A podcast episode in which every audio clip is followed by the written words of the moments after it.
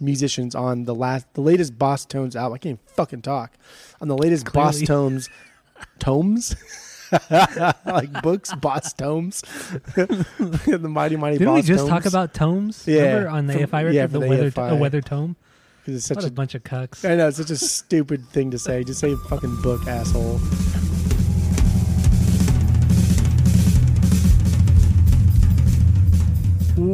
Welcome back to Asinine Radio, a weekly podcast where we talk about music, and well, that's pretty much it. So uh, let's go.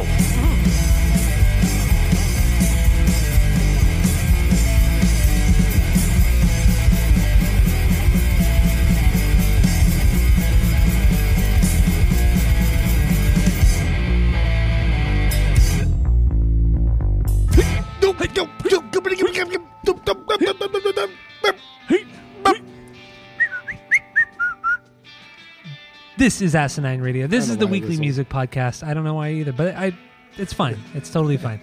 Uh, this is the podcast where every week we get into a different record from a different band and we break it down. We do all the res- research we possibly can. We find out all the little secrets about these records and uh, these bands, and we let you all know because you know we're Asinine Radio. Uh, go to Apple Podcasts. Go to go there, rate, review, and subscribe to us. Keep on listening. Go to social media. You know we can be found at Asinine Radio. Um, my name is Tyler. Way out there, hundreds of miles away, way out there in the ether is Jeff. Uh, also, real quick too, we do have a we do have a, a phone number that you can call. You could leave a voicemail. You could text. Whatever you want to do, just reach out to us. Um, we we actually had a guy from from Missouri reach out to us. He texted us. Just real quick too. I just want to shout him out on this episode, even though I did prior. But he he shot us a text earlier this month saying. I'm from Missouri and found your podcast on the iTunes store today and have been listening to it and I enjoy it. Keep up the good good work, guys. Also, you guys should do Bloodhound Gang, which we'll probably do in the next few weeks because we listen to we listen to other people. We we're very impressionable. So, uh, so yeah, if you You want, you- like I said, what You should have read that in like a Missouri or what we think would be a Missouri accent. Missouri accent. what would even be a, a Missouri accent, a St. Louis accent? I don't, even know. To, I mean, fuck. I don't, this, it's it's all it's it's all southern to me. It's all that pan that Florida panhandler type type talk. Missouri. It's not this. Uh, oh, it would, wouldn't it be closer to Georgia? I don't- Florida. Yeah, it's like But that's the only accent I know. it's so stupid. I don't think people in in Missouri speak like that. I just don't think that's how it goes. I never, I don't, I don't know what the fuck Missouri is. Uh, it's in uh, the United States, actually. Oh, But, um, right, right, right, There you go. So, like I said, we, we do have a phone number. It's 503 893 5307. So, yeah, call us, give us a, leave us a voicemail, send us a text. I'll check it more often because I kind of forgot about it, but I'll check it every week before we do the pod. And, uh, and then we'll we'll shout you out if you want.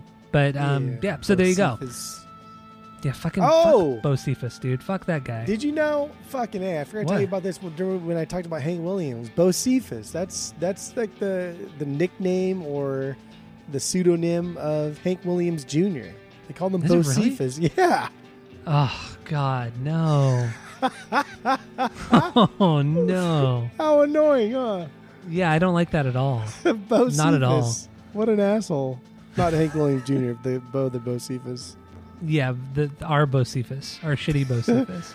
Yeah. Fucking Oh! I kind of forgot to tell you about that. How obnoxious. it really is. So, okay, anyway, let, let, us move on. Let's get into the episode. Uh, what, what are we doing today, Jeff? We're doing uh, the Dropkick Murphys, their album "Do or Die."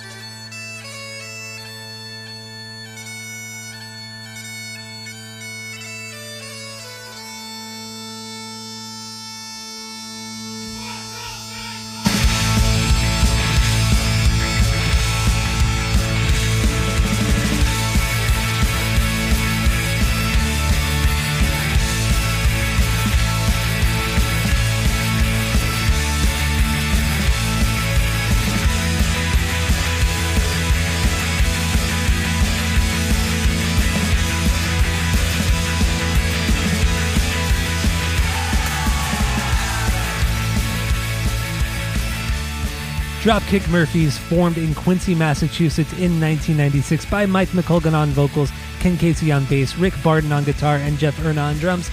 They currently have 10 full length records, 3 EPs, 3 live albums, 3 compilations, and have sold well over 1 million copies worldwide. But the album we're doing today is Do or Die. It's the band's first album. It was released January 27th, 1998, and features Mike McColgan on vocals, Ken Casey on bass, Rick Barton on guitar, Matt Kelly on drums, and John Delaney on bagpipes.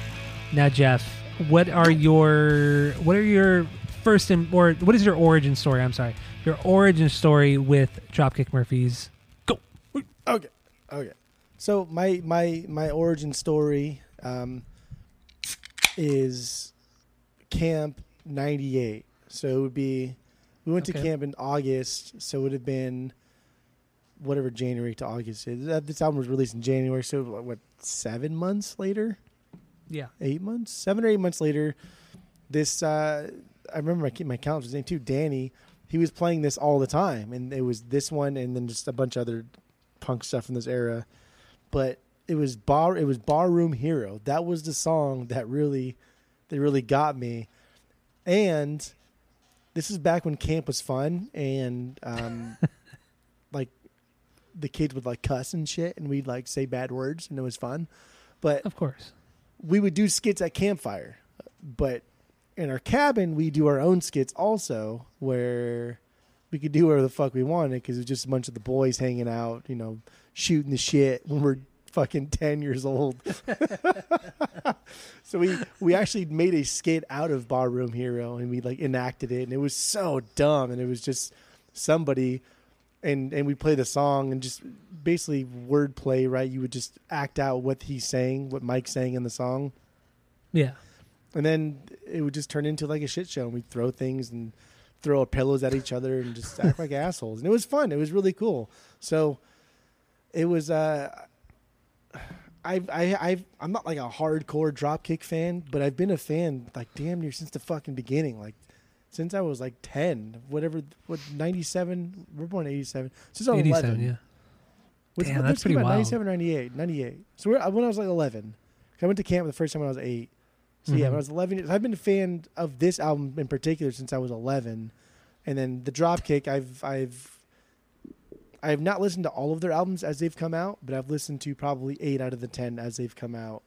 And I just I've been a fan for a long time. I've I've never still to this day I don't think they've done anything that can even hold a light next to Do or Die. But they have a lot Mhm. of good stuff. But I think Do or Die is just something extremely special and it hits hard for me because of the nostalgia. And I just, man, listening to this again this week was I I still know all these fucking words. Every single song I knew every single word to, and it's just it was unbelievable. And I I knew all the timings. I knew when things were coming in. I knew the drops. I knew just absolutely everything. I, Okay. I, it was fun. It was a good time. I had a good time this week. Man, you have. I mean, our origin stories are so different. I, yeah, because I, I, I don't, I don't have any recollection of where or when I heard this band for the first time. I could have been. It could have been the end of high school. I'm thinking the end of high school for me. I got. I just, I just don't remember. It's so weird because I've always, I've always known about this band, but I've never. I don't remember ever going out of my way to go search for them. But I feel like the first song I heard was probably Barroom Hero. Maybe I don't know. I really, I really don't remember my origin story with this with this band. I mean, for sure, like Barroom Hero was, is, and will always be my favorite Dropkick song. yeah, And I've played that song way so many times that it's not even funny anymore. But for sure, it's been played a thousand times since we were in high school. I, maybe you were the maybe you were the reason why I ever heard them or heard them for the first time. I should say.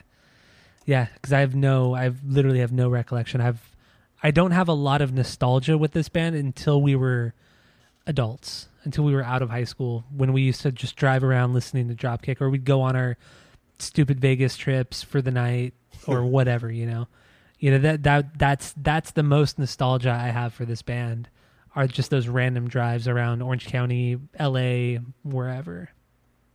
It's not, yeah, I just, there's no one, outside of Do or Die, there's no one album that, that has really just kind of I don't know, has meant anything to me or has any sort of nostalgia.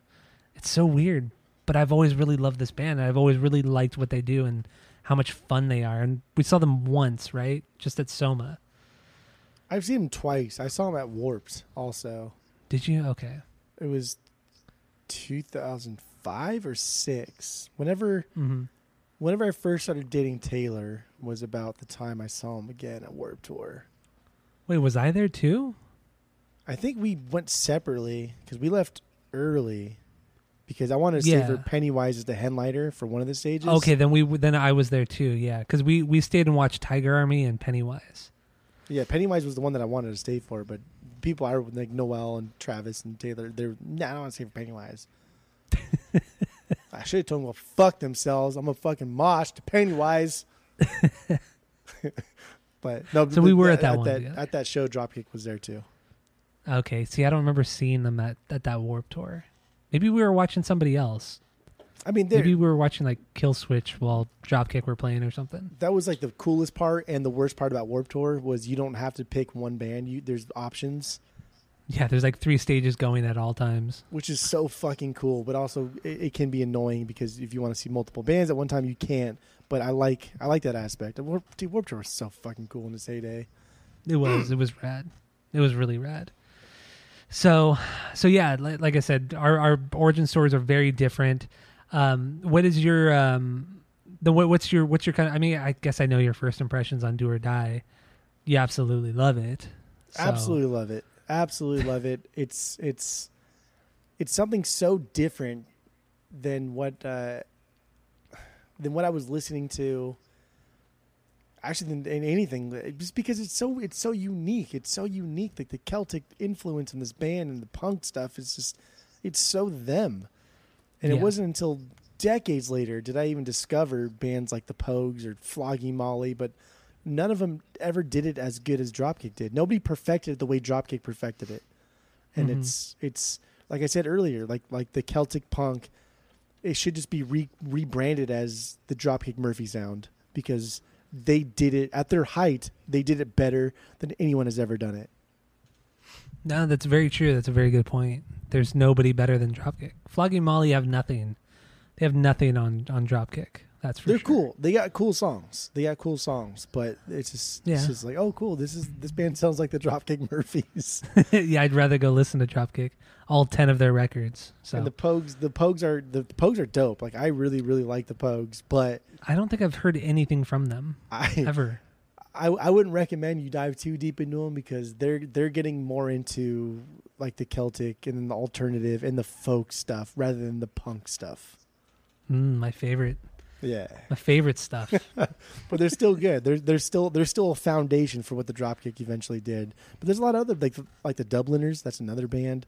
There's a lot of bands out there that do it, but nobody ever did it, even like half as good as the Dropkick. I feel like it was just lyrically, musically, sonically, everything about the like the way they looked, the way they carried themselves, their their appreciation for the music, the city they lived in, their fans.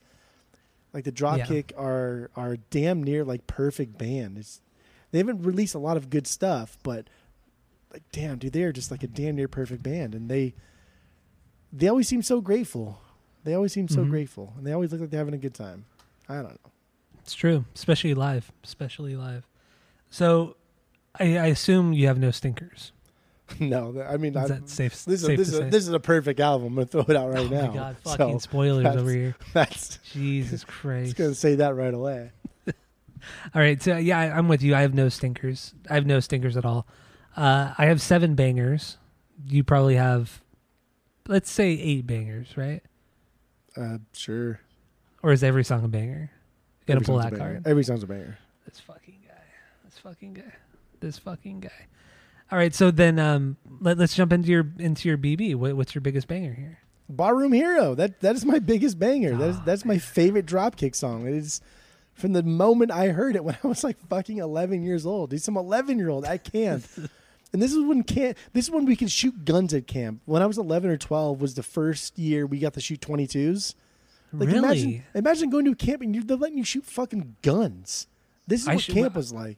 I shot BB guns, but not not an actual gun. We shot 20 zoos, and it was it was way. one range master, and there was like 12 of us, and he was like, "Oh, here you go, just go ahead and shoot." And we're like. Fucking- That's wild.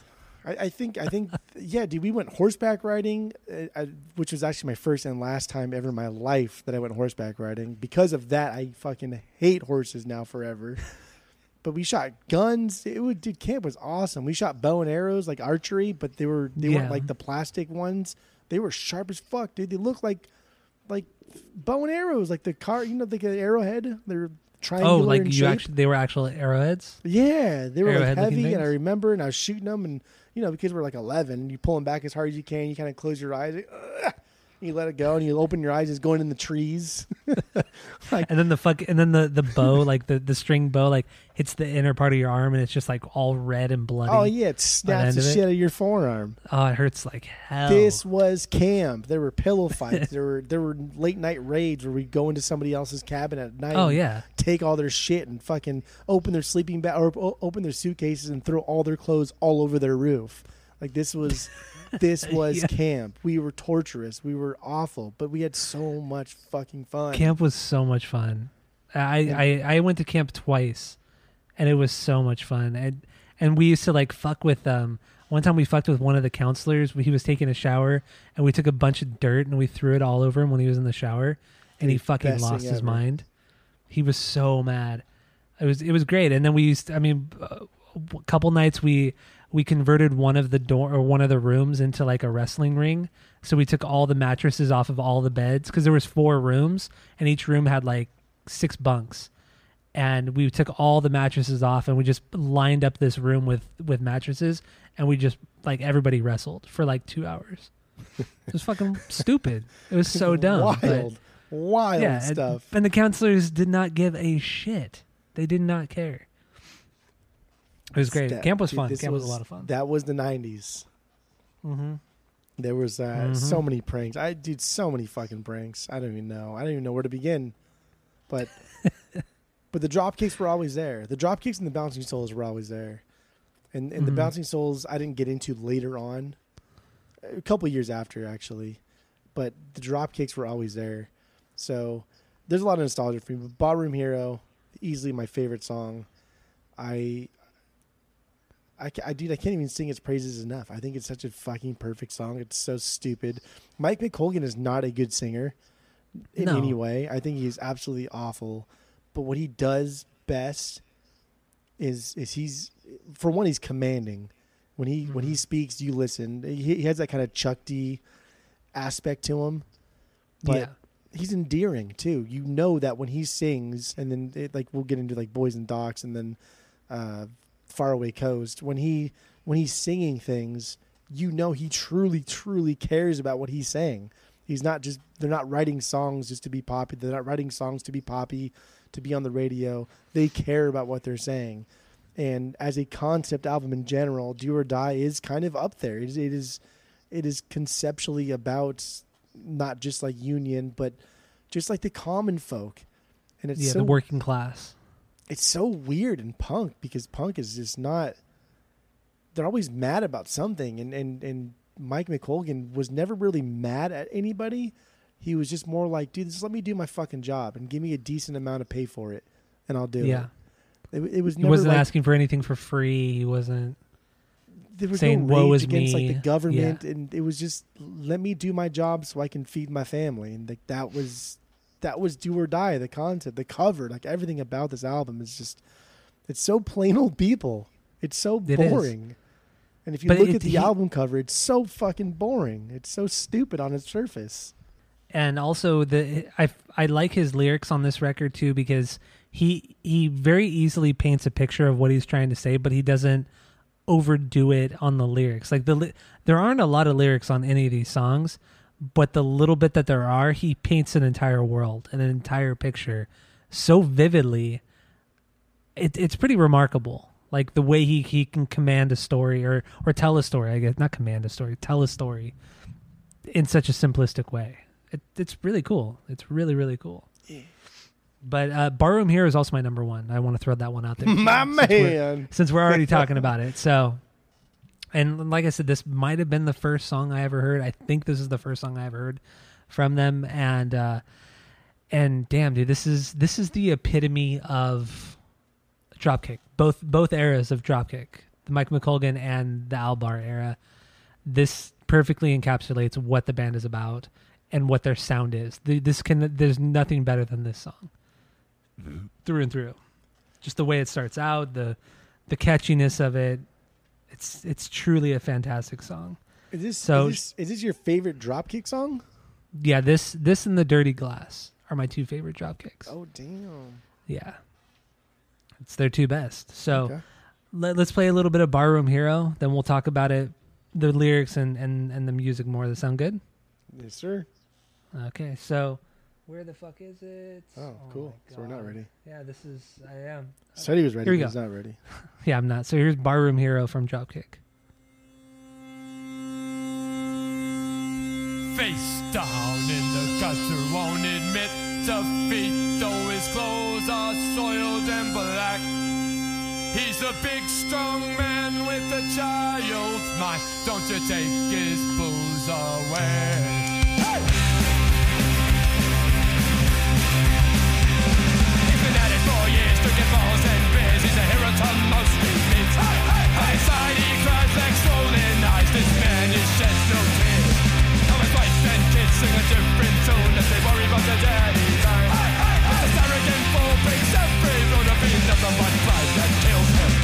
Listen, no he won't, that's how she wrote a beat never for the daylight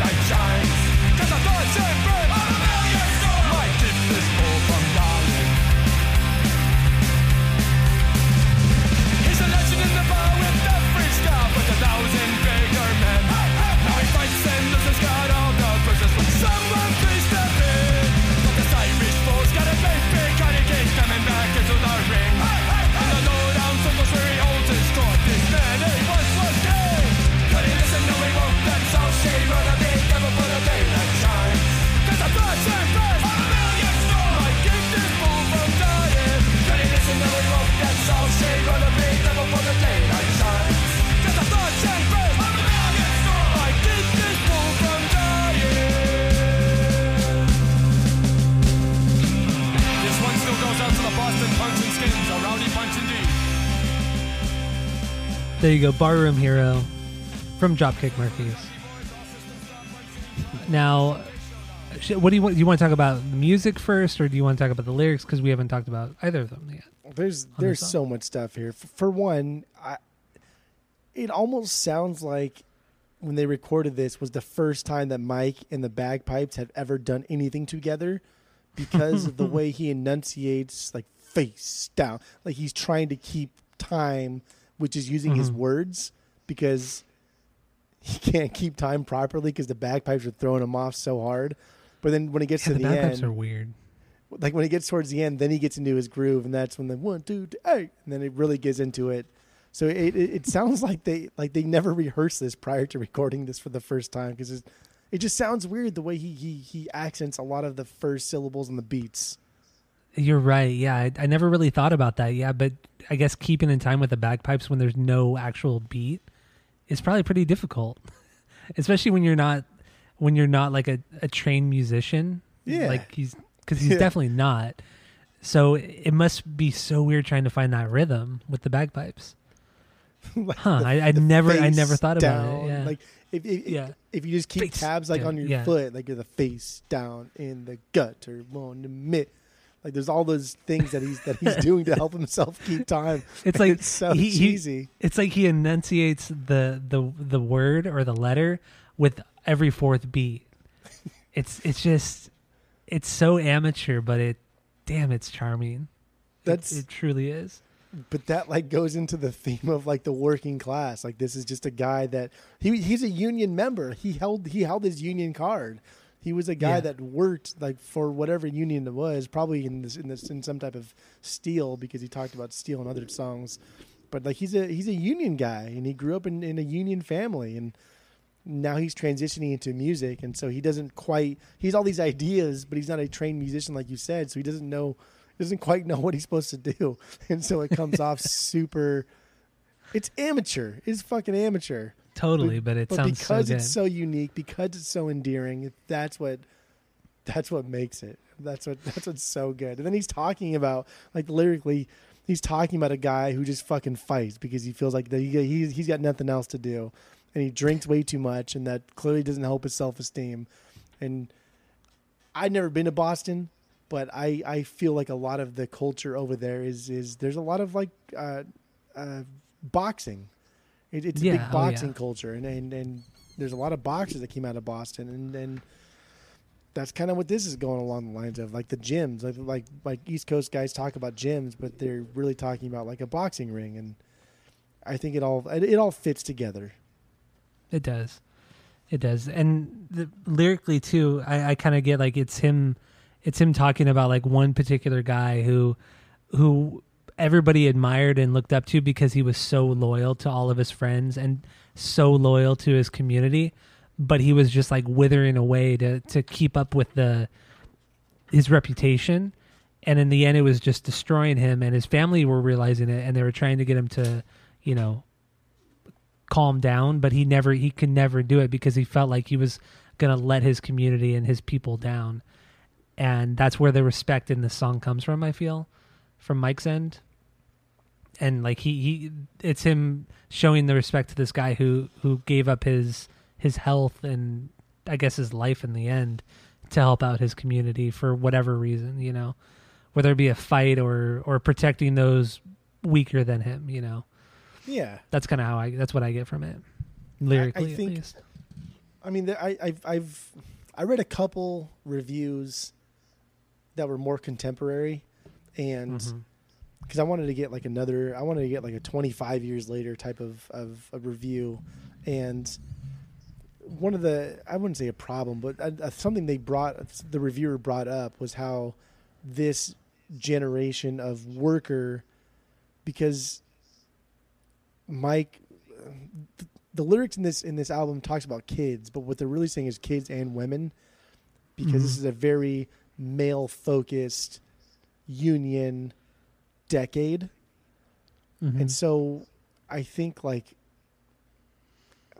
I, I think going along the lines of, of somebody trying to take care of their family is is very like male specific because of the time and because of the union and because of the the area.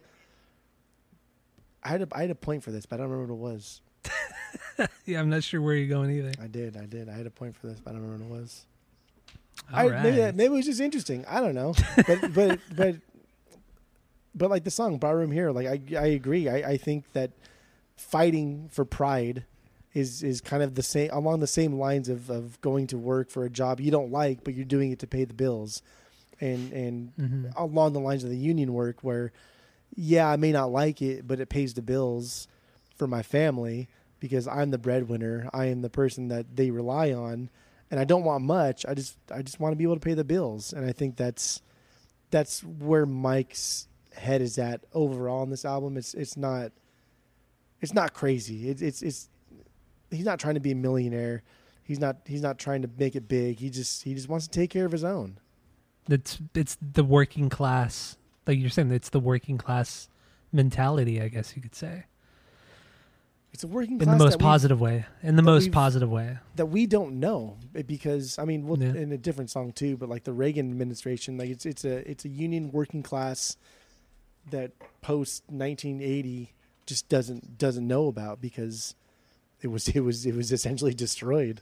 Reagan hmm fucking annihilated it. And It's true. Yeah, fucked up a lot of things. it's uh, it's fun. It's it's fun to it's fun to learn about because because we talk about unions and and some are good, some are horrendous, but Yeah.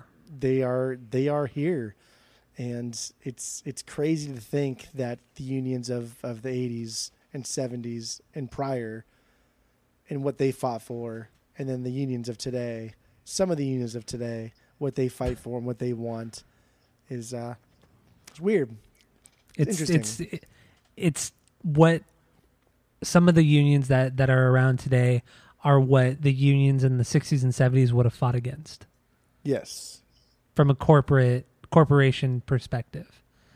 Because yeah, especially uh, some of these unions here in California, wow, it's fucked. So Well, the most Uh, yeah. powerful union on earth right now is the is, is the baseball, the baseball players union, the MLB Players Association. That is the most powerful union on earth. That's Hands crazy down. to think about, right? There- It's it's insane. And you wouldn't even like think of that as a union because it is it's a sport, you know. They're How can you so unionize a sport strong. like that, you know? It's pretty wild. Pretty fucking wild. But uh, musically on on this song too, it's for me it's it's the lead up into the into the like the punk part of it and it's the the perfectly timed the hey hey heys. It's very like oi and uh, it's just it's so it's so catchy, it's so energetic. It just it makes you think of going to like a really really fun show and then the breakdown in the middle too where he's shouting out various people and like kind of what they did or who they were The It's so Boston cool. It's Punks so- and Skins, a rowdy bunch indeed.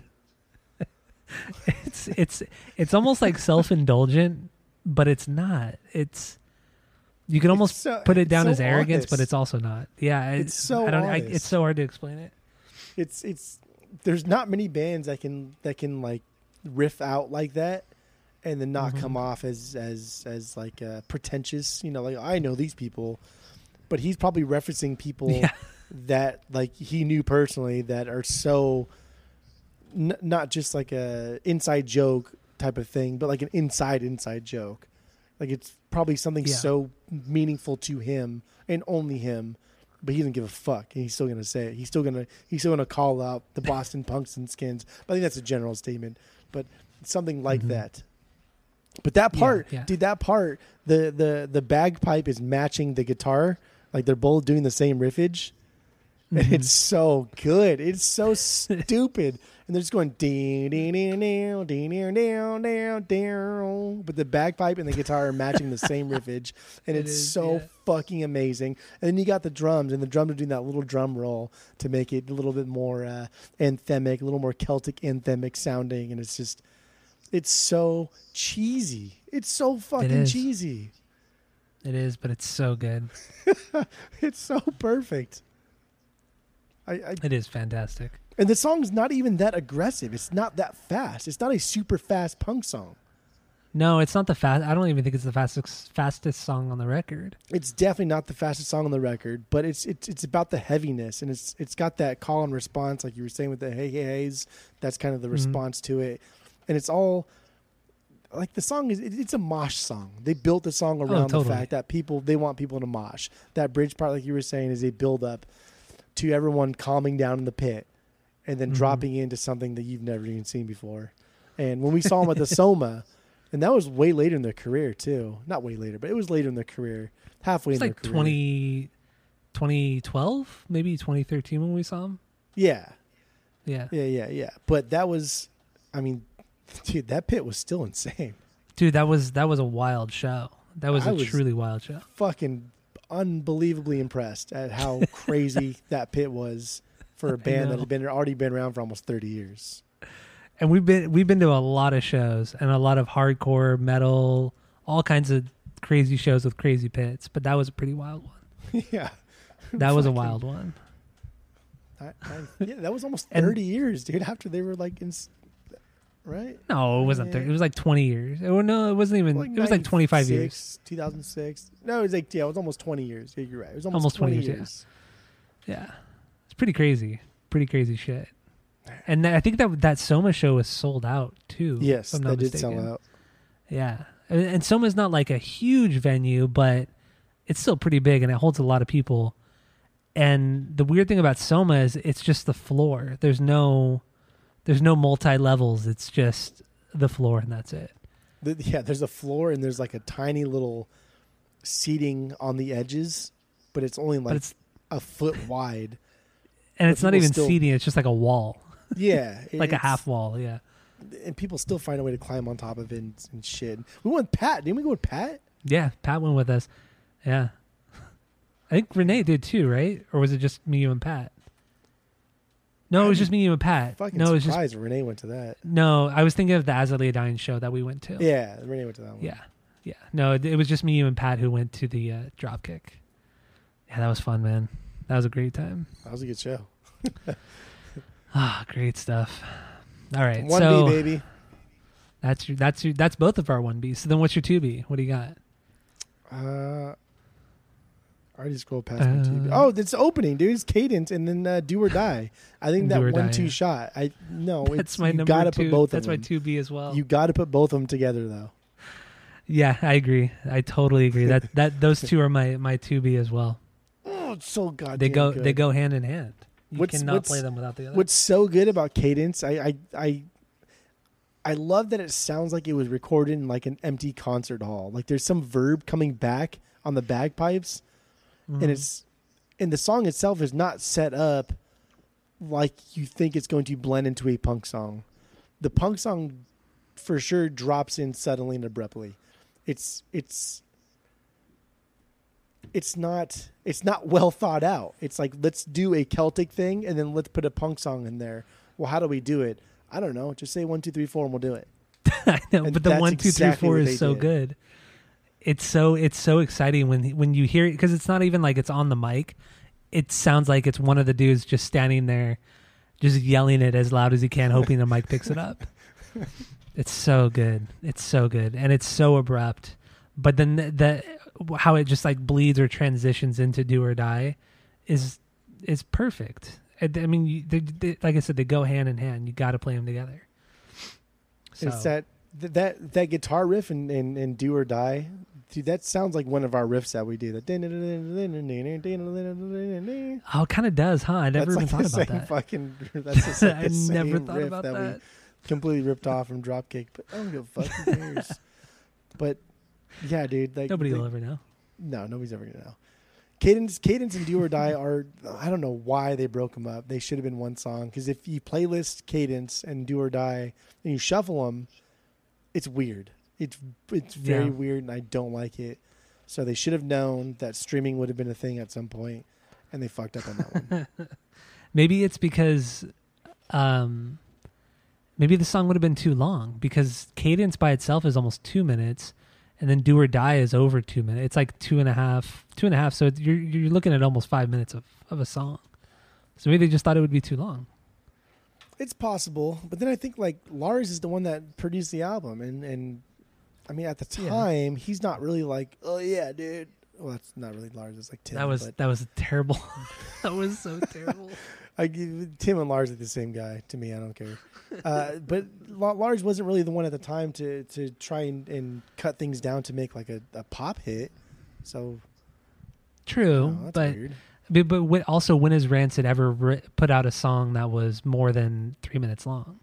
Well, Especially at this time. By by the by 1998, they weren't putting out long songs. They were still pretty much a, a good punk band. Ruby That's true. Soho wasn't out yet. You know, the pop stuff wasn't out yet. Uh, dude, Rancid's That never is a good song, though. anything that is even close to Do or Die. well, that's true too. That's true. But Anyway, Rancid is really good. Eh, Rancid is really good though. They were really good. Yes. Even Ruby Soho, that's still a solid song. Oh. Stupid, but Oh, wait, what's the uh, what's the other Rancid song? The other pop hit that Sean they did? Scott, long hair, black hair, Cadillac. eh, The girls of Time Bomb. That's what it is. Time Bomb. Yeah, Ugh, that song's terrible too, but it's so good. gross. Black Sheep. so annoying, dude. Everything about Tim Armstrong's so annoying. How low he plays Ugh. his guitar, how, what That his huge ass fucking scratch, dumbass too. tattoos on his head. Everything about him so obnoxious. I don't even care. He's so irritating, Oh, and how big those Gretsch guitars are that he plays. so annoying. Oh my god, it's so funny. And and then he and then he and then it makes it even looks even weirder because he plays left-handed. So it's the opposite way of everybody else. So it's like what it, it just it just catches you off guard every time you see it because you rarely ever see left-handed guitar players. He probably learned to play left-handed guitar just because he thought it was unique. He's probably right-handed from real life. Like if you give him a pen, or like his watch is probably on his left arm. Like, I, yeah, I wonder. Ooh, mm, I'm gonna catch him. I'm gonna catch him. Have you ever heard of? um I know some drummers out there. They play left-handed, but they're actually right-handed drummers. But they prefer to play left-handed because it feels more natural to them, or they do it. I've heard some drummers do it to make themselves stand out, which I, I hate so much. I, I think I think in life, I mean Renee, she's left footed. She kicks with her left foot. Really? Yeah. Oh. Jenna, her sister, she throws left handed, even though she's right handed, which is weird. I play Very pool weird. left handed. I I'm I'm left handed dominant when I play pool. It just Hmm. I don't know. Interesting. I think it's all yeah. it's all whatever, but the left handed throwing thing I think is fucking bizarre. That is really. That's very very strange. I've always thought that was really weird. I thought there was something wrong with her. Because that is no, there's just no way. Because if you write with your right hand, you think then you would throw with the your most right hand. dexterity is in your right arm, in your right hand. You Why would think you so. ever throw with your left hand? Yeah, it doesn't make any sense. What about like weird. skateboarding? Like if you if you're goofy, I ride goofy. I ride goofy too, but I, and I'm right-handed, so I guess it's not that's not unusual then, right? I actually, I, I'm, I'm very weird because I ride goofy, but I pedal with my right foot, with my left foot back. So I put my, my left foot towards the tail end of Oh. the skateboard, and I that's how I pedal. Instead of most people put their left Yeah. foot forward and then just jump on with the right foot going back in the tail end. So I pedal like I'm regular, but I ride goofy. Interesting. Yeah, because I I ride goofy, but I pedal with my right. If that makes sense. Yeah, that, yeah, that yeah, that's how I. I don't skateboard very often, but if I do, So when you pedal, you're Yeah. pedaling with your left foot, or your right foot's planted on the I'm- board. No, my left foot is planted on the board, but it's more like center forward. And then Oh, so I you- pedal with you're my right. the way I ride. Then yeah, but then I pedal I pedal with my right, and then but but still when I when I'm actually just riding, my my right foot's in the back. oh, that's that's not goofy. I thought it was. You're you're you're reg, bro. You're reg. No, wait, no, no, not if I'm. Uh, maybe I don't know. I'm not a. I don't know. You're reg, bro. I'm not a skater. I'm not a skater. Or as I call it, normie. normie. It's Yeah, true. I'm very normy. Yeah, I'm very normy. That's fine though. That's fine. Nothing wrong with that. Anyway, um, so should we play Do or Die? Even though we kind of played the beginning of it, but Yeah, I thought you What what do you wanna that do? one. No, did we not? well, we played Cadence and then we played like ten seconds of Do or Die. There's, But we can got move on from it if We have want. so much stuff to play and talk about. Okay. Just, I'm not even gonna. I'm not even gonna pretend. Even though I really, really would like to, I'm not gonna pretend like we need to play that one. But Okay, this, this is Do or Die is the opening track essentially because because the cadence is is a is a lead up to Do or Die. So Do or Die is the opening track. It's the first track with lyrics on Mhm. it, and this is the one where Mike comes in Union Strong. He's coming in Union Yeah. Strong on this, and it's it's a union. It's a kind of Union Remembrance Strong, and, and like a rallying cry to to those who feel even maybe on the fence about speaking up when being being taken advantage of. And I think I think it's so goddamn good to come out so strong so early in your first album with something uh, like the unions in the 90s like like again Reagan when he when he fired all those uh, airline workers in the 80s and in the 90s Mhm. you coming out talking about unions it's just it's ballsy man it really is Yeah, it's true. Totally is, and uh, this is this is um also kind of just setting up what most of the record is about. It's about fighting for the people, the working. It's just fighting for the working class people, and this is how he starts out the record, and this is the, the pretty much the theme of the entire record right here. So I guess you could say this is the thesis statement of the record. Yeah, it is absolutely. It's a th- it really is too because it's essentially two parts of one song, and the first part Mhm. is, I mean, it's it's not Scotland's national anthem, but it's like a backup national anthem because obviously Scotland's Oh, is really? anthem is going to be "God Save the Queen" or fucking "Under Pressure" or whatever the fuck Freddie Mercury wrote. No, it's not "Under Pressure." I think it's what wh- whatever England's national anthem is. That's also, or uh, not fucking Scotland, dude. Jesus. I- Ireland, Ir- Ireland. Yeah, that would be that would be their national anthem too. Ireland. Is whatever. What the fuck is England's national anthem? I don't know what it is. It's How would I God Save the it? Queen. No, it's not. Is it Tell really? it's not God. Save the Queen. That sounds about right, isn't it? Dude, I dude, I'm dying. I gotta I gotta look this up now. I think I think the internet the internet's cutting in and out. Is it? Well, I've I've been kind of talking in and out of. Yeah, but I've only been picking up bits and pieces of it. I mean, the only thing you need to know is what is England's national anthem. I have no idea what it is. England national anthem. Queen's English. It is God Save the Queen, you fuck. Is it really? Okay. I don't Yeah. know. It is God Save the Queen. All I the think of is, fucking- is, is if the you Sex knew- Pistols song. If you if you heard the song, the, the the tune of God Save the Queen, God Save the Queen, you would know what it sounds like, or you you you would recognize the song, I should say. But yeah, Maybe. that's but that's that's that's Ireland's also national anthem because they're a part of England. They're part they're of yeah. part of the United the UK. UK, excuse UK. me. Yeah. Who gives, who gives a Get it fuck? right. The entire continent is like the size of California. Get out of here. It's Skip. smaller than California. Okay. But yeah, Ay. like a backup national anthem if Ireland could have their own choice, it would uh, this is this is one of them. And it's it's that cadence to arms. It's fucking. I deleted the note, but I can't remember what it was called. That's what it is. That's why you don't delete your notes. I don't know why Yeah, you do I shouldn't. I do it, but I did it and it's done. so whatever. This is what happens. This is what happens. Okay, so so that was both of our that, that those are that's our two banger. Uh, what what do you got for your number three? Okay, notes, man, notes, My notes phone turned off right? as I was talking. It like died or didn't die, but like the screen Dude. shut off. Oh my god! oh, Road of the worst. No, no. Righteous. Road of the Righteous. Okay, okay. Let's get into that. What do you got? Dude, ska strokes. Sloppy. Love it. Oh, very sloppy. Yes. It doesn't. It, Very it sounds terrible. It's awful, but I fucking love it. Dude, those upstrokes that he's doing, or he's trying to do like some ska thing. But it just sound, it just doesn't sound that great. It sounds so terrible. I absolutely love it. And then they come in full band, dude. When they come in full band, and Mike is just Mike's so good at leading the music. When he mm-hmm. stretches words, like when he like blend when- when he makes one word and he stretches that over multiple like bars, Mm. that it's that's what's commanding about him. That's what makes him. That's what makes us as a listener think that he's commanding the the, the band. They follow what he says, and that's Yeah. that's what he's doing here. And on, on, and this one in particular, it always sounds like he's out of breath, like he's trying to think so? catch his breath all the time. And the go Okay. part, Oh, the goes are the best. That's like one of the best parts of the song. I timestamped it. It starts at 120. If you start the song at 120, there's a solid part that goes into it, and it's it's it's nasty.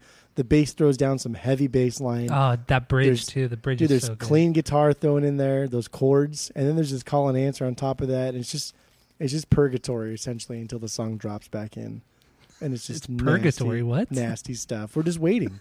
We're sitting in this in this waiting space, and everything's great, and everybody's grooving together finally.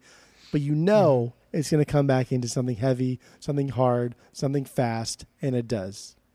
It's it overall overall like it. The first part of it is very straightforward punk, but once you get into the go the go go goes, and the um, and that it's that bridge man. The bridge gets me, gets me every time. It's so good. So should should we play a little bit of it and then get into the lyrics? What do you think? Yeah, I, I mean, I fucking time stamped it for you. so I know. So I got. I'm. I'm ready to go. So here we go. Road of the Righteous from the Dropkick Murphys.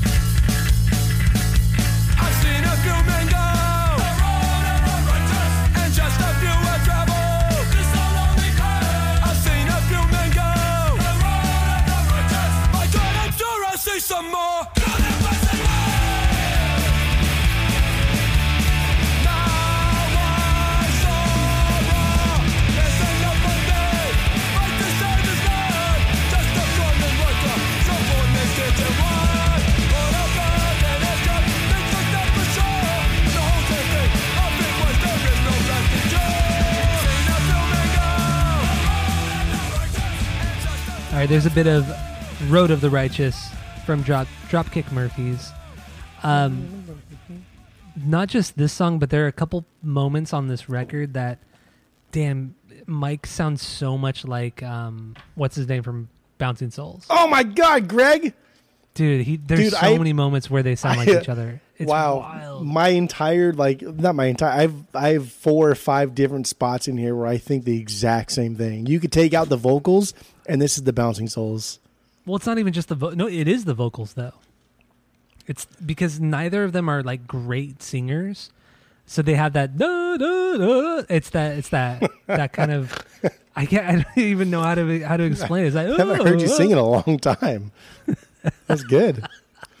but you know what I mean, right? They they have that that kind of like wailing that's not really singing, and it's barely in tune. That that's what it is. Yes. and even just the when when in this song where he's just yelling the goes just him yelling go sounds like sounds like the bouncing souls there's so many similarities between the two bands that which i didn't even really realize until this week after listening to do or die but damn I- they're so similar I didn't realize it either until this week, but there are there's for sure one song here that sounds exactly like a Bouncing Souls song from Summer Vacation. yeah and I, I i wrote it down too but now i can't remember what the song is but i, have it in my notes where i said this this could have easily been a bouncing soul song very easily could have been one because of the way he sings on the song. Because damn, dude, Greg has that like True Believers is the one bouncing soul song where he does that that stupid wail the most. It's it. It's like and the way it sounds. It's almost like he's like a like a like a monk in a mosque or a Yeah, temple or something, or a something. Like, monastery, yeah. Doing that noise. That's that's what it is. I know that that opening to True Believers, man. I've it's always like one of the worst things I've ever heard in music is the opening to True Believers, but Can't fuck with it though. Can't fuck with it. I know you can't, you can't, but even to this day, I don't even know what Greg says in that in those like opening lines of True Believers. I still don't know what he says. It's because the way he kind of like also does does that like. Does Does he say like party people? Like, I see. I can't even. I, I can't even try to sing it because I have no idea what he says. I mean, I know exactly what he says. I listened to that song way too many fucking times, and Well, I mean, I have too, but then I, I never know what he says. dude, you gotta know. It's like w- when I listen to AFI's "Totally Immortal." It's one of my favorite songs of Oh, all time. I have time. no idea what they say in that. but I have no idea what Davey Havok says in that song.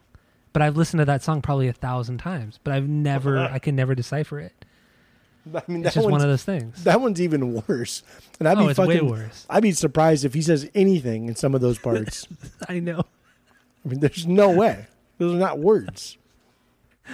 It's like I, I feel like in Totally Immortal, the only lyrics that you can understand are when everybody is doing backup vocals. It, that's it. Like that's the only part of that song. Everything else is Davey is just you just you can't figure out what he says.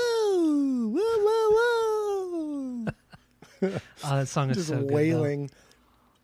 Man, I love Totally Immortal. Is is The Offspring version. is road of your Ri- road of the righteous even a banger for you or no?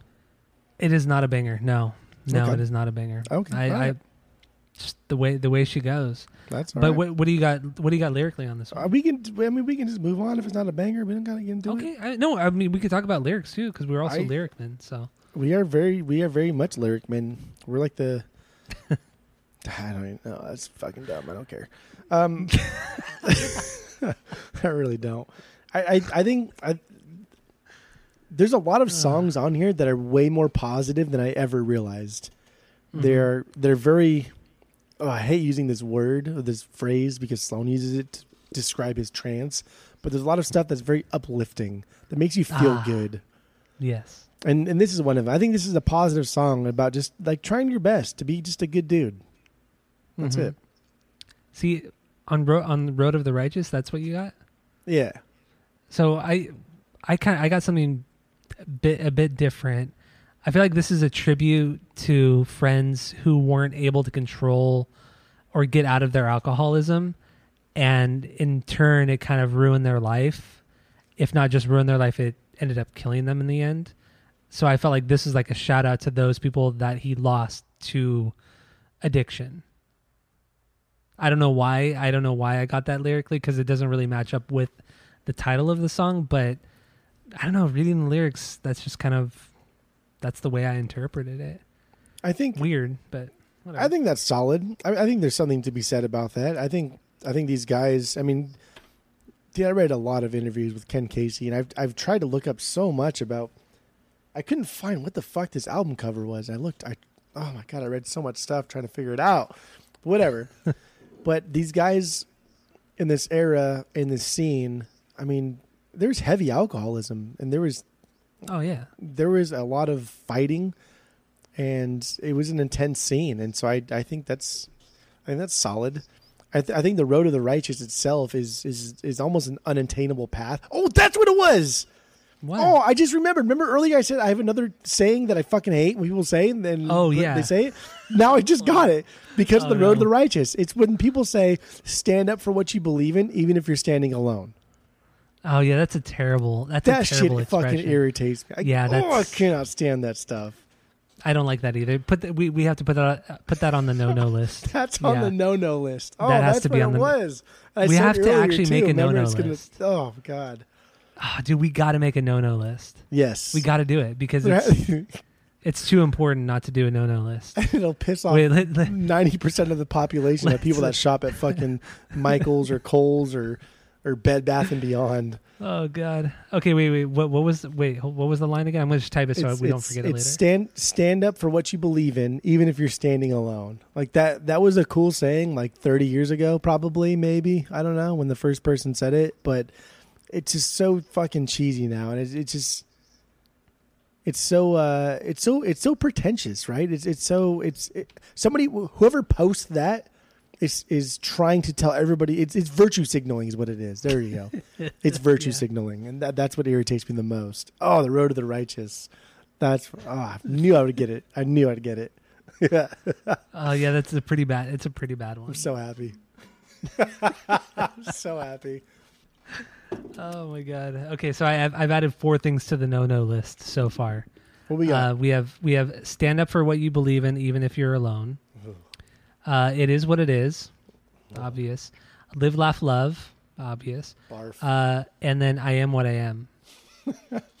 those are those are the no nos. That that's part of the no no list. We don't talk about that, even though there's no restrictions on the pod. You know, they're no You know, nos. What's funny is, I think a long time ago, a friend of the pod, Eric, EP Eric Palmer, he had a shirt that showed uh, No. like a, a yam, like a potato yam, and it was "I yam what I am." Oh, I hate it. I hate it so much. That's that's that's a little better though. That's a little better. No, not really. Not really. not really. It's so funny, It's terrible. so good. It's fucking terrible. Okay, Okay, so uh, are we good with Road Road of the Righteous? Should we move yeah, sure. What's Okay. your what's your three B? My three B is drum roll, please. Give me a drum roll. See see what you scroll past, you know you can't see, just like I do all the time.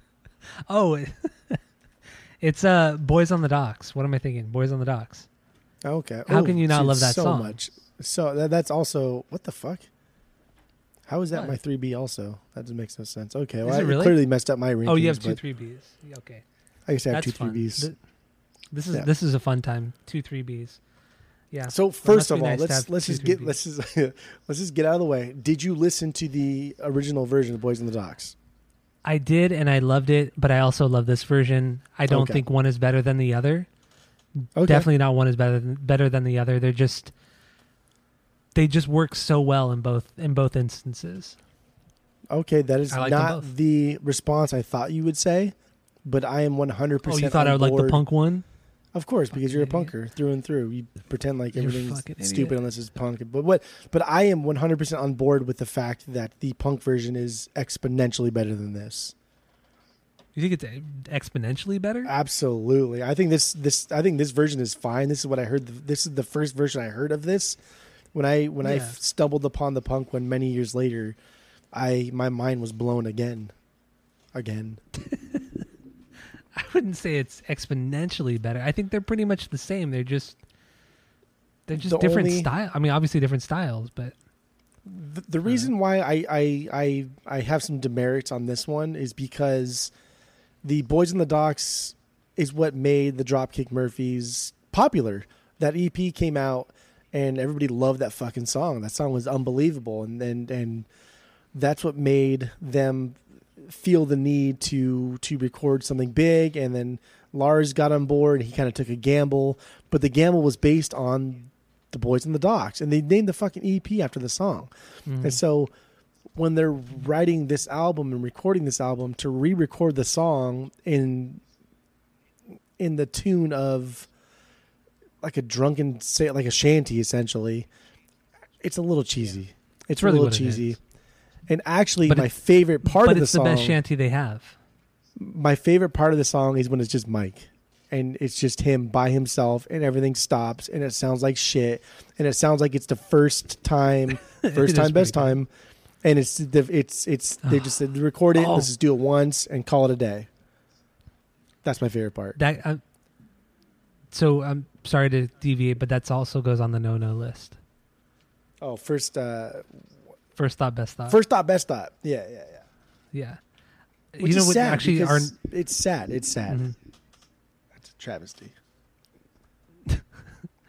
I will say our no no list is. I just realized this. This is exactly what uh, Boyle and and Jake do on Brooklyn Nine Nine when they do the stakeout for like four days, and then they annoy each. They start to annoy each other, so they start writing down things they don't want each other to say or do. That's what this is. The no no. I think they even call it the no no list.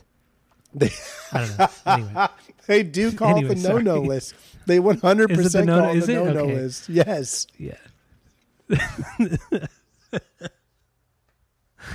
oh my god. Okay, I'm sorry. I didn't mean to derail you, but I just, I, I immediately thought of that when you said first thought, best thought, because I hate that all shit. all derailed. But yeah, this is a this is a true bar song, and it's fun. It's catchy. Oh, yeah. It's an easy anthem for for these guys, and it's, I think it's great. I, I I love this. And again, my favorite part is when Mike is singing by himself because I, I I just feel like it was recorded in one take. You can hear him breathe. You can hear like almost like the sibilants Mhm. in his s's. You can hear the p's pop. It's just it's a very it's a very shitty recording, and he's not a good singer, so everything about it is just very ugly. But Yeah, that's the point. and there's no drumming. It's just like it's just stomping and like percussive stuff. You know, it's not. It's it's a chant. That's really what it is. Like it's a it's a bar room chant. It's so good. I, I and it's just so it's almost like empowering in a way too. Even though that's not kind of what he's talking about and well, I guess it's empowering. The lyrics are empowering, but he's talking about somebody very specific and kind of what that person inspired upon the community. This is, Which I is mean, cool, I, too. I don't know if you read like about who who it's about, but it's about Ken Casey's grandfather. Oh it's, yeah, it's his grandfather who helped immigrants establish themselves in the area of Boston, in the in that area, get jobs, not starve to death, get meals, and just just hmm live and it's something and like this thi- like like boys in the docks i think is the most important song that the dropkicks have ever done because it's acknowledging where they came from. Had it not been for john ken casey would not be here the band would not be here but then it also inspires the band to do better. And mm-hmm. there's there's a huge foundation that Ken Casey did or founded and donates so much money, so much time back into the Boston community. He donates his own personal time, volunteer hours. Like I said, during the Boston bombing marathon, the Boston marathon bombing, he was out there. They were out there. They even visited like uh, victims of the Boston Marathon bombing in their rooms. They just they were just walking through the hotel or not the hotel, the the oh hospital Oh visiting victims of the Boston Marathon bombing, going up to them saying, you know, we're here for you. What do you need? What's going on? And Yeah, that's that's wild. it's just it's shit you don't ever see. You will never see. Bands will never do this on this caliber of this status. I mean, they're not like the biggest band in the world, but they're pretty big. They're pretty big. Especially in the them to- area. Especially and for them to give back so much to Boston is just it's unreal. It is unreal. And I've never I've never heard an interview. I've never seen an interview. I've never seen anything that anything these guys do is anything but humble and gracious and fun. Yeah, it's not it's not like what they were doing was for a photo op or some shit like that. It was them doing it out of the kindness of their heart. It's not like like the Kardashians doing something as like a, a s- small plot line for their TV show or some shit like that. Dude, the fucking Or- the, the the cover art Yeah. for "Sing Loud, Sing Proud," which came out what uh, ten plus years ago, is still Mhm. painted on the side of a building in somewhere in Boston, on a, on a liquor store that's not even there anymore, and it's something else. The mural is still there. Like if you look That's at so Google cool. Maps, you can see it. It's still there, untouched. It's like that Grand Funk shit in, in Detroit. It's still Yeah. there. They're just proud of of the band and what they brought to the city and contributed to the city. It's fantastic. That's how it should Boys on be. You know, it's like just- yeah. like how many bands are like that like how many bands like give so much back to the community that made them who they are Yeah, it's true. It's a very good point. dude and just like the lore with the dropkick murphys and like the song tessie and then when the red sox won the world series in 2004 and it's just hmm i don't know if it was luck or if it was some like good juju i don't know but damn man the dropkick murphys are just they're something else they really are something else They were, yeah. They definitely were, yeah. But they still are. They're they're still a great band. I was trying to get you riled up. yeah Didn't work though. So That's should we right. play a little bit of Boys on the Docks? What, what do you want to do? Or do you want to move play on to something bit else? no dude play, you Okay. got to play boys on the docks Okay. All right. Here we go. We still Here it play from from Dropkick.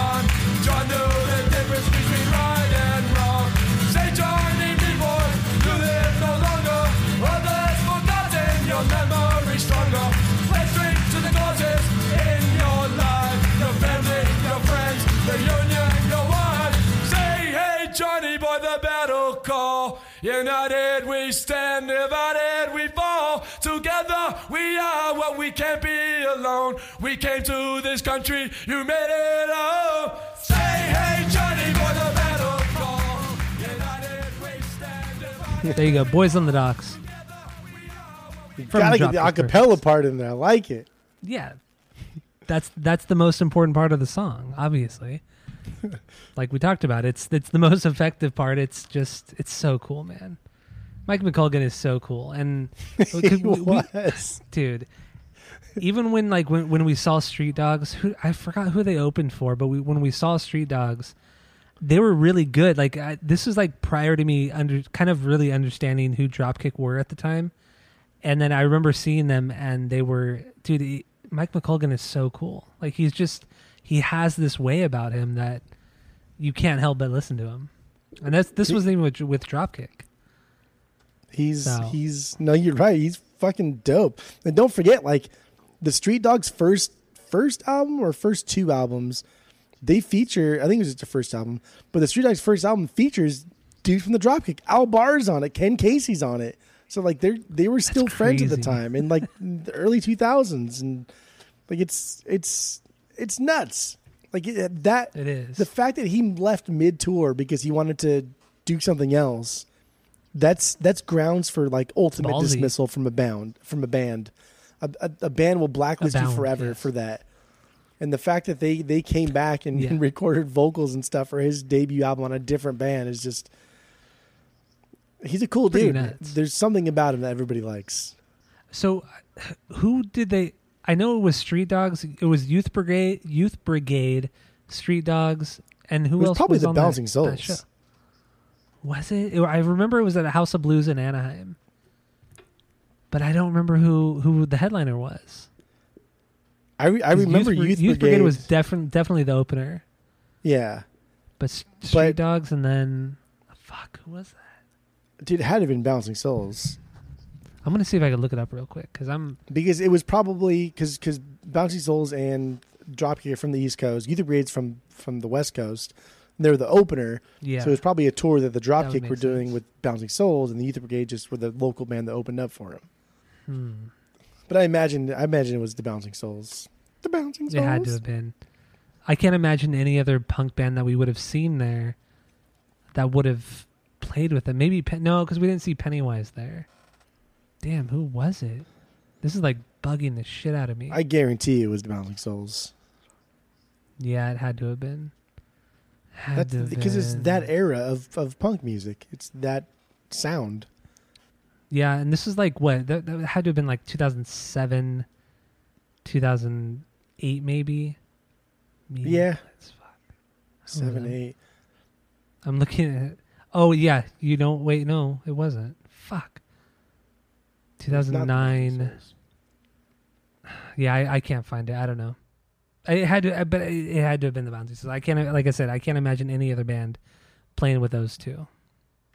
It had to have been Bouncing Souls. Whatever though, doesn't matter. Does not matter. So, uh, what do you got for your 4B? Uh, caught in a jar. Caught in it. Really, that's your number four, huh? Damn, dude, you just don't Alright. like the bangers, do you? I mean, I I only like the bangers. That's the thing. I guess not. Caught in a jar, dude. It's it's more bad vocals, but god damn it, this bou- this song isn't bouncy and fun. It flows so well. Yeah. It's incredibly fluid. I think it's it's it's perfect. And then it, that that that little bridge part with the heavy drum roll again. It's a little Celtic march. Mhm. It's got that little feeling to it, but it doesn't lean too heavy into it. Like, Mhm. feeling like my guns are gonna go. Damn, it's good. And then it goes into the gang God vocals after that. Like, come on. It's good. It- Come it's a great song. But it's like you know you you have this song after you you got you got four bangers prior or three maybe prior to this like you're just getting punched in the face. And then this song comes along. It's like the first like mid tempo kind of song a little a little slower and you get a lot of pirate shanty in the song. A lot more than than you heard so far on this record which is fine. It's it's fun. It's it's a good song but you know never alone with that that super catchy that never Al- it's like almost like the what other song is I, I don't know. Where they where they where they sing never alone. It's it's similar to another song but i can't think of what it is right now. But the catchiness of that and obviously do or die get up is another banger too. And then you get caught in a jar. It's it's a little bit slower of a jam. Still good. Well, it's, yeah, it's. I mean, but it's, slower. it's it's supposed to be. It's, it's it's breaking up the monotony of the fastness, and it's a little bit more. It's a little bit more personal. Caught in a jar, feeling like your life has hit a plateau. It's it's things aren't what you want. You're feeling claustrophobic in your own skin, type of thing. That's yeah that's a very vulnerable thing for a punker to say, true true true true and I I, I dig. I respect. mm-hmm. So they fuck it. Why don't you, if you don't like it, you don't like. You think Well, Get no, Up no, and what I Never was Alone gonna- are bigger bangers? especially never alone That's but that's wrong. what I what I wanted to say on about "Caught in a Jar" too lyrically is that I, I I'm with you on like you know it's he's stuck in this loop of like misery and he just can't get out of it.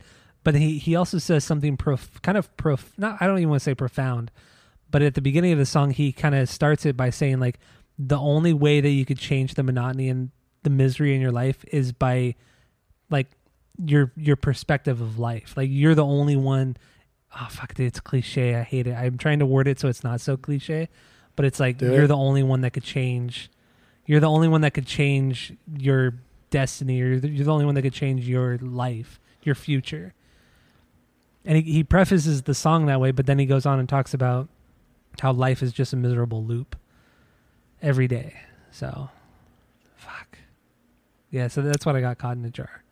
Lyrically, that that's what I have on that one. But I, I, I mean, I'll, I'm down to play it if you want. I mean, we got plenty of other stuff. I, mean, uh, I, I I think these are all bangers. I, I literally do. I think every single song here is a banger. That's that's not. So right. it was, we can we can move we can move forward. I know it's not. I know it's not the most punk song on the album, so that's why it's not a banger for you. But let's let's get going. What what what's your four B? Oh, you're such an idiot. Oh my god, my four B is Third Man In. Dang. Third Man In. Um, you know, my notes starts very punk with that opening riff, right? Sure it does. Um, Fast. It's aggressive. it, it also has like a little bit of everything that you would want, like in a really good punk song, but not like a hardcore punk song, but just like a good punk song. Has the catchy riff, the great bass breakdown, and a cool little guitar lead solo. I, I, I don't really want to call it a solo, but like a cool guitar lead during that bridge part. It's very, it's a very great song, very catchy. Um, I don't know what what do you got on this one? This this is the song that I think sounds like the song "Lifetime" on Summer Vacation. If you don't remember the song "Lifetime," Ah, that's okay. that's the one where he, where he That's says, "Sometimes she comes to me in a song." that's that song. This song Yeah. sounds like that, like almost melody wise, but for sure instrumentation wise. This is a bouncing soul song. You take Mike out, you put Greg in, you would never know the difference. And I think uh, that's cool. I dig it. this this is my five B. So I don't I don't I don't hate this song. I think the song's fantastic. I, I think this song really knows. I think the song knows how to get going and let loose, and it knows. It knows how to how to build up, like especially the last part. It just builds up to that last part, hmm and then just I don't know. It just keeps going on to the next song. It's it's it's a good song. It's it's a good song. I love it. It's a Bouncing Soul song though. it's very energetic. It is very yeah. It. I'm trying to. This isn't. This isn't the song where I wrote. I'm trying to think. Did I even write down what song I thought was a bouncing soul song? I don't know, but this might have been it. I don't remember though. But it's it's just so wild that that Mike sounds so much like Greg, or Greg sounds like Mike. I don't know. But I would think um, Mike sounds like Greg. If Yeah, I would- yeah, because- who- yeah, 'cause who Bouncing Souls were- first. True, yeah, and it's also the East Coast. You know, it's only one state over, so I'm sure they were very aware of the Bouncing Souls at this point. Yeah. So, uh, lyrically on Third Man In though, I this is the only song on the record that I was kind of unsure about, but I kind of think the song is about losing respect uh, toward a friend and then just kind of losing that friendship because of it. That's kind of what I got from this one. But I, I mean, even then, I just was very just unsure about that. I, I got Otherwise, yeah, pretty it's a good damn close to like the same thing. I think I think because the chorus, the chorus is is like him speaking to somebody. He's telling someone to stand up, Yeah. stand up like stand up like a man, do do what's right. But then like the second verse Mhm. is I think him kind of doubting himself, whereas he's he thinks in his mind, or he does a lot of his thinking probably. He's telling somebody to stand up for what they think is right, but then he's questioning like, damn, do I even do that? And so I think this, I think you're Mhm. right. I think this is about him losing respect for one of his friends, one of his colleagues, somebody, but then also questioning himself as to whether or not he is even in that position to be given that kind of that direction or that advice. I guess. Yeah, yeah, that's true. Okay, I'm I'm glad we're on the same page on that one because this is Yeah, the only yeah. one, the only one I was I was confused on. But yeah, you broke it down better than I did on that, so that, that makes sense. Eh, same thing. Uh, yeah.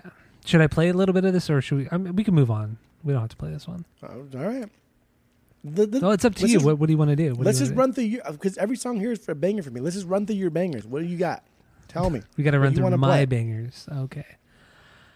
I I mean, we could play whatever you want. I'm I'm not I'm I'm easy going. You know. If it was up to me, we play every single fucking song on here, front to back. It'd be forty minute episode just playing the songs. Because how long? So the, my- that's how long the album is. My uh my my my five B is Firestarter karaoke. Oh, This one uh this one was was very unique within the record because this was uh this is very very pop punk. It sounded a lot like Green Day, super catchy, and it has a cool little guitar solo too. But but it's that it's that Green Day riff that is just so signature to to that band and I feel like they, they took they took at least a little bit of inspiration from Green Day on this one. That's kind of how I felt. For sure The pop punk Green Day. I, I think Still a great song though. Firestarter Karaoke is, is kind of in the mid tier of banger for me.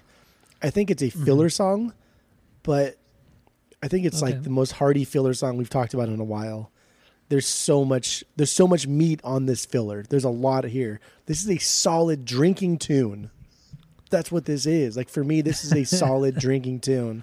And I love how there's some like there's some matching there- there- there- there's like like like the staccato playing of the music and then like the lyrics at the beginning of the verses like they match each other they're going at the same Mm-hmm. pace i think that's really fun and the chorus the chorus is what makes this song it's instantly Oh, it's sing so- alongable It's so catchy. It's so damn catchy. it's unbelievable Should we play a little bit of this song? What do you think? yeah Okay, so here's Fire Firestarter Karaoke from the Dropkicks.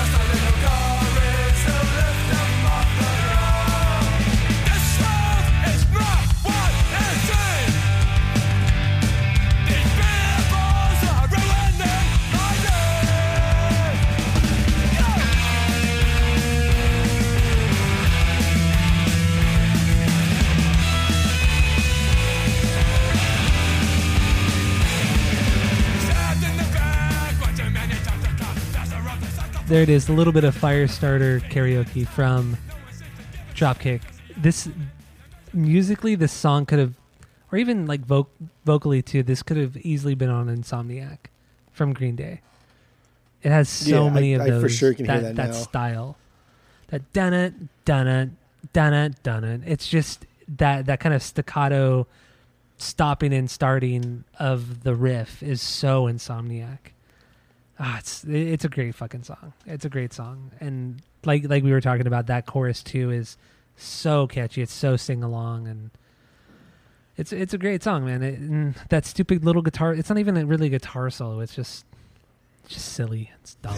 I love it though. this I just th- love it. this the lyrics to this song that chorus it doesn't take a big man like that is Yeah, for any other band, we would just walk all over that and say that's so cheesy and it's so dumb and like, oh yeah, we're, we're so goofy. But like, you would never say that to Mike because Mike's not like a big guy. He's not no fucking seven foot tall dude. No. But I think he's Dude like five, scrapped in six, his five, life. five Like, or five six. yeah, he's got no problem like whooping your ass, like making fun of his fucking lyrics. And these lyrics are so cheeseball. They're so they're so like tenth grade and, and and I don't know. It doesn't take a big man to knock somebody down, but a bigger man to like pick them off the ground. Like it's so dumb. It is very Again, very stupid. That leads into like the endearing aspect, and I hate to like. I hate to like dumb down the union thing and say, "Oh, that's just like a dumb union guy," but I think he, I think th- uh, them as a band, they are they are purposefully dumbing down lyrics, dumbing down concepts, songs, choruses, themes to make them accessible to the semi undereducated folk of the era in that in that decade in that area. And I think that's why that's why they got so much traction so fast. yeah, I could see that. You know what I mean? They're not playing to dummies. 'Cause, like they're not dummies playing to dummies. They're True. guys They're- that didn't try so hard to play to a bunch of other group of people that just want to hear some good music. Yeah, and, but they're also playing to the working class. They're playing to like not just their friends, but like their colleagues or the people that in the area. Like they they're playing they're playing for their community. That's what it is. And that's what's so endearing about this fucking band is that they're not they're not doing this for like some high praise or, or a ton of money. They're doing it to support their their community, their city, their their friends, their family, their brothers and sisters. That's what they that's what they do. Yeah. It's so cool, man. This band, this band, this band is is really else. cool. I mean, they're very unique, not just musically, but their their their attitude and their personality is very unique to themselves. And a lot of bands and artists can't can't say that. Like they they don't they don't back up what they say or do, or, or anything like that. I, It's I think it. I think it is interesting to see that a lot of a lot of artists that even do take pride in like where they come from. A lot of the big ones that I can just think off the top of my head do come from like the East Coast, like the New York, the Boston area. Like Springsteen's a, Springsteen's a big guy too that that takes pride in where Yeah. he's he's from. But I don't know, like I can't think of anybody I mean besides like Sublime kind of that kind of take pride in like the Long Beach area. But there's not But really a whole lot of did.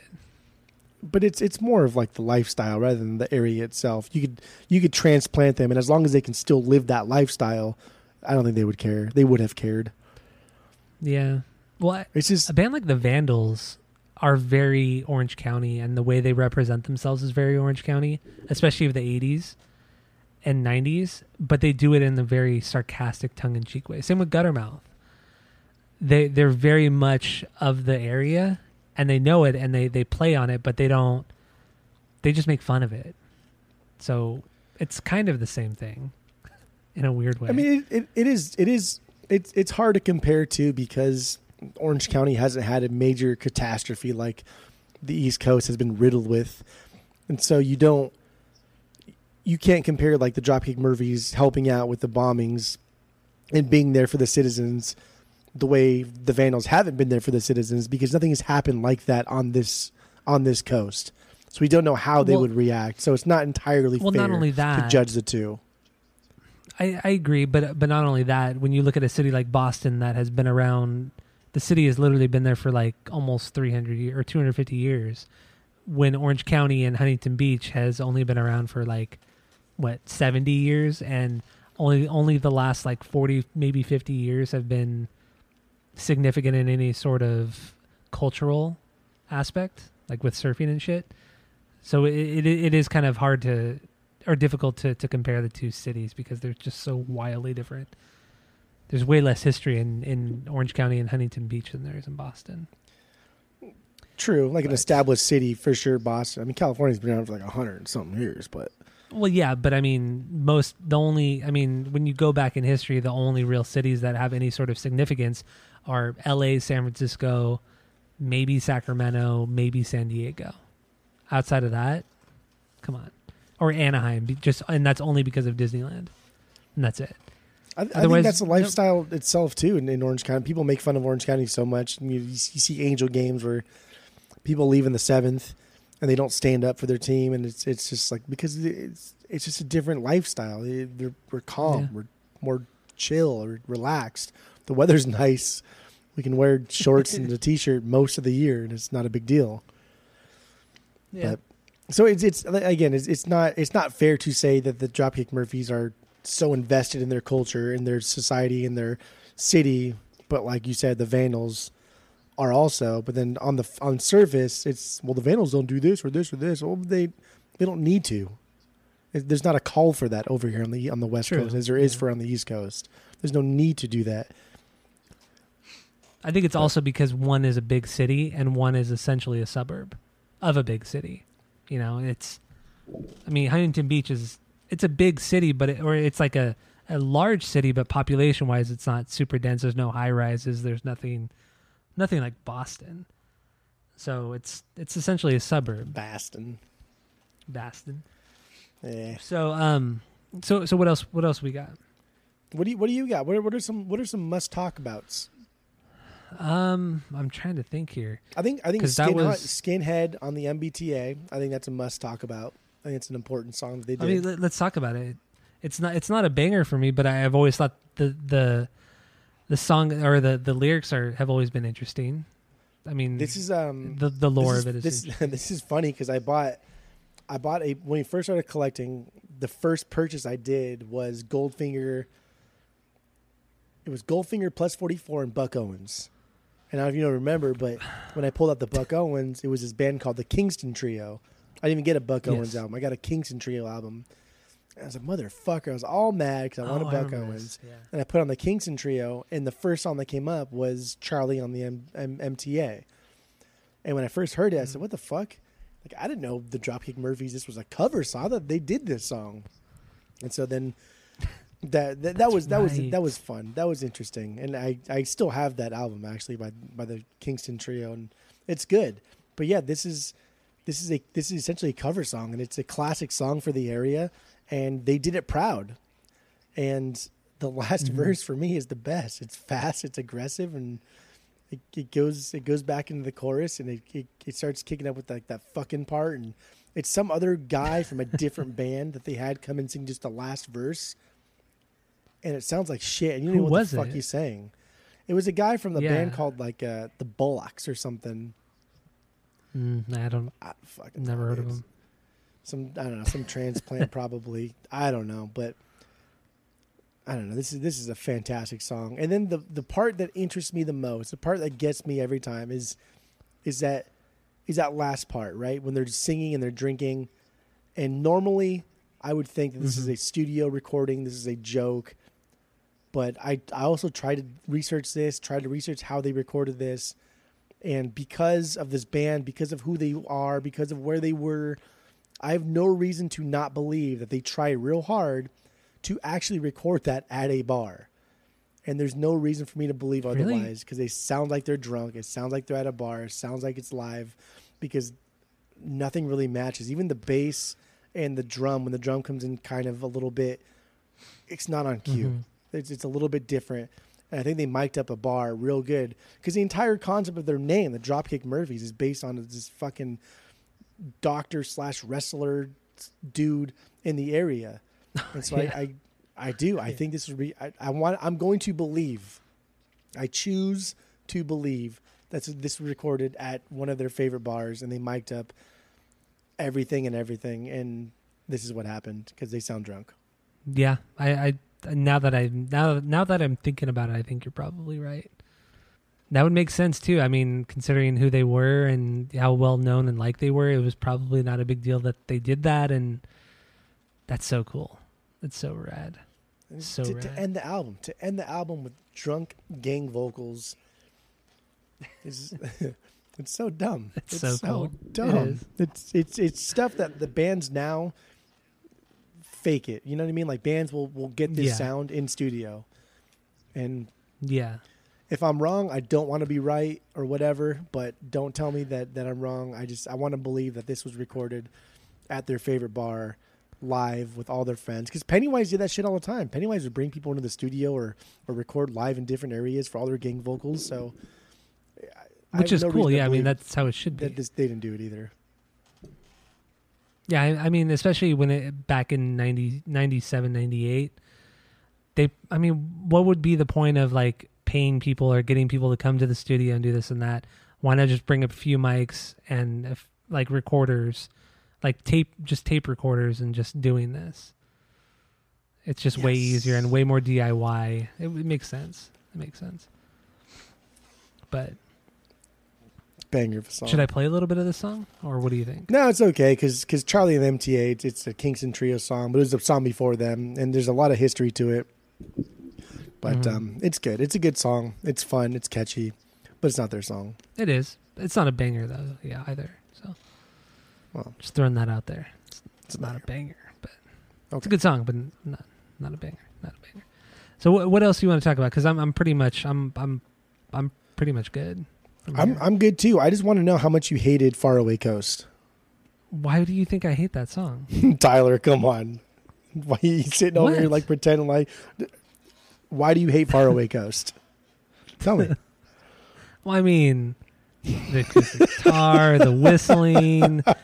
It's so slow. It's so s- Irish. the the tin whistle and the acoustic guitar, the acoustic guitar, they come in so aggressive too. It's so loud. It's so stupid. It's so dumb. this is the only. I mean, it's not a stinker, but it's just like, dude, I, I could have done without it. It's fine. Okay, It's fine all right. without it. Of course, you would bring it up, just knowing. Yeah, you're That's- dumb. You're That's so that's dumb. about that's about it. That's all I wanted to know. Other than that, I'm You're good. Such a dumbass.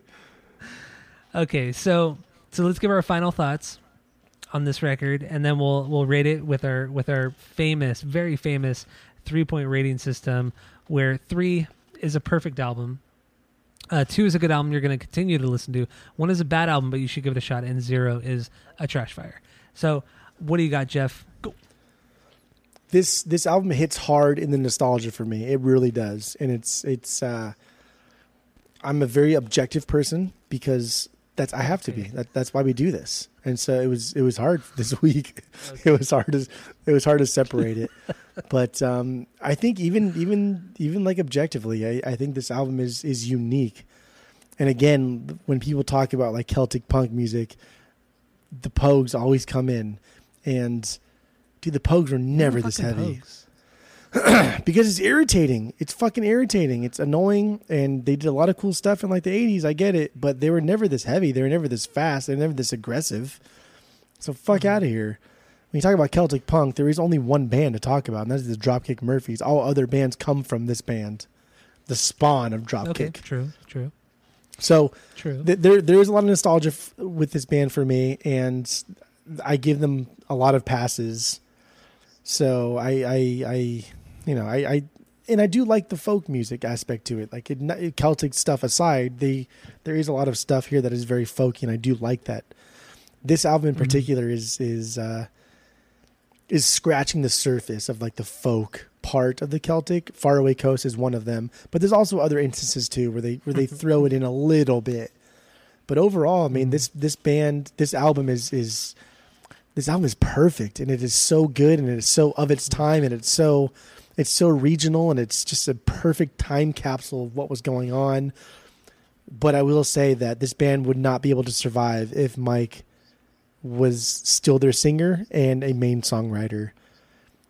For the band to get where they are today, they needed Ken Casey to step up and do more. For whatever that's worth, if you love the Dropkicks music nowadays, then that's the reason why. If you hate it, then that's the reason why also. But uh, but yeah, this this is a perfect three for sure. Like this this is that's no brainer. Duh, duh. All right. So my final thoughts on this uh, on Do or Die. This was pro- this was the first Dropkick record I ever heard from front to back. Like I said, I don't remember the first time I heard them or anything like that. But this um this record is so much fun through and through. Uh, there's not a low moment. Even even Far Away Coast. It's it's still a good song. It's still a good one. I really don't have anything bad to say about it, but it's definitely the worst song on the record. Um, but man, when when this song hits, it fucking hits really hard, and there's so many catchy hooks. There's so much amateur points on this record, but it get that's what that's one thing that gives it gives it its charm.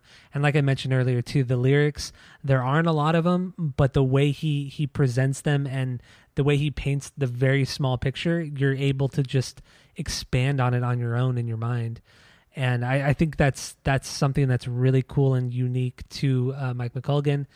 I think everybody kills it in the band. The drums. I mean, we, we barely touched upon like the other guys in the band outside of Ken Casey and Mike McColgan, but everybody kills it. You know, the guitars, the bass, the drums, the bagpipes, everything is is solid stuff. So, um, yeah, I'm just gonna finish it with that, and with this, I'm I'm gonna have to give this a perfect three too. I, Oh my three- God! Perfect three What? as well. What? Yeah, no, it's a perfect record. Why wouldn't I give it a perfect score? what? It's a three out of three. Why wouldn't I? Are you are you are you stupid? Dude, I don't have Should words. I not have given it? a I don't have fucking words. I have no words. Well, I mean, I know, I know, I don't, I don't do it I'm very often. I, I, I don't give out perfect threes very often. But come on, I would I have to give this one a perfect I three. I don't have words. I don't know. But I I, know. mean, obviously, the other I'm happy. Murphy records, I wouldn't, I wouldn't give above a two. That's fine. That, that's for sure. Like every other Dropkick is is at most a two. I was I was expecting to argue and be pissed at a 2.5 rating, but I was I was willing to accept a 2.75 rating. But when you drop that three, I just I had to. it- it's it's a perfect this- record. this must have been what people felt like when they found out Vader was Luke's father. Like this is probably what it felt like. that's that's how shocked I am. but more so, but more so because the pod is better than Star Wars. I mean, yeah, That is true. Yeah, it's true. Our like three fans will will agree with that too. That we are better Oh, than yeah. Star Wars, they will definitely they will definitely agree. especially our, especially our new fan from Missouri. So, um, yeah. Anyway, uh, yeah. Do, do we have anything else on this, or, or what? What do you think? No, I'm fucking surprised. Surprised. all right. So uh, thank you all for listening. Go to Apple Podcasts. Go rate, review, and subscribe to us on there. Follow us on social media at Asinine Radio.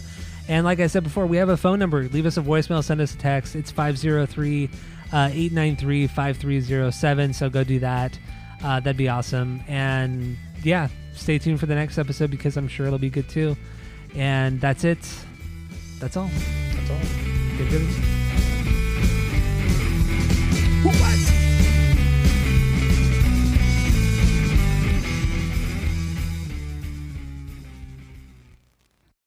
Yeah, dude. What the fuck? right. What a fuck, eh? That was I, that was my that was an awful British impression. That was that was almost like New York, almost a New York. What the fuck, mate? Oh, how come whenever I try and do an accent, I always just go uh? I just add these little grunts. oh, oh. Little noises. Do people do that in, in England a lot? They just go walk around. Oh, uh, coffee. Uh.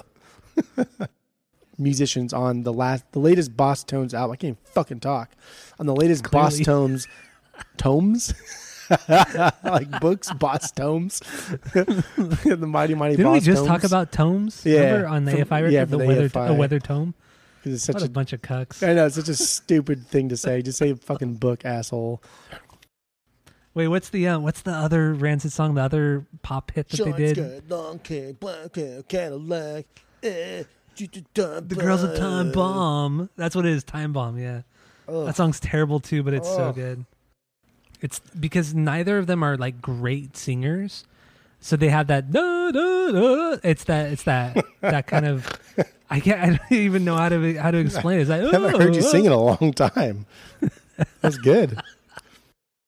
Tyler, come on. Why are you sitting over here like pretending like?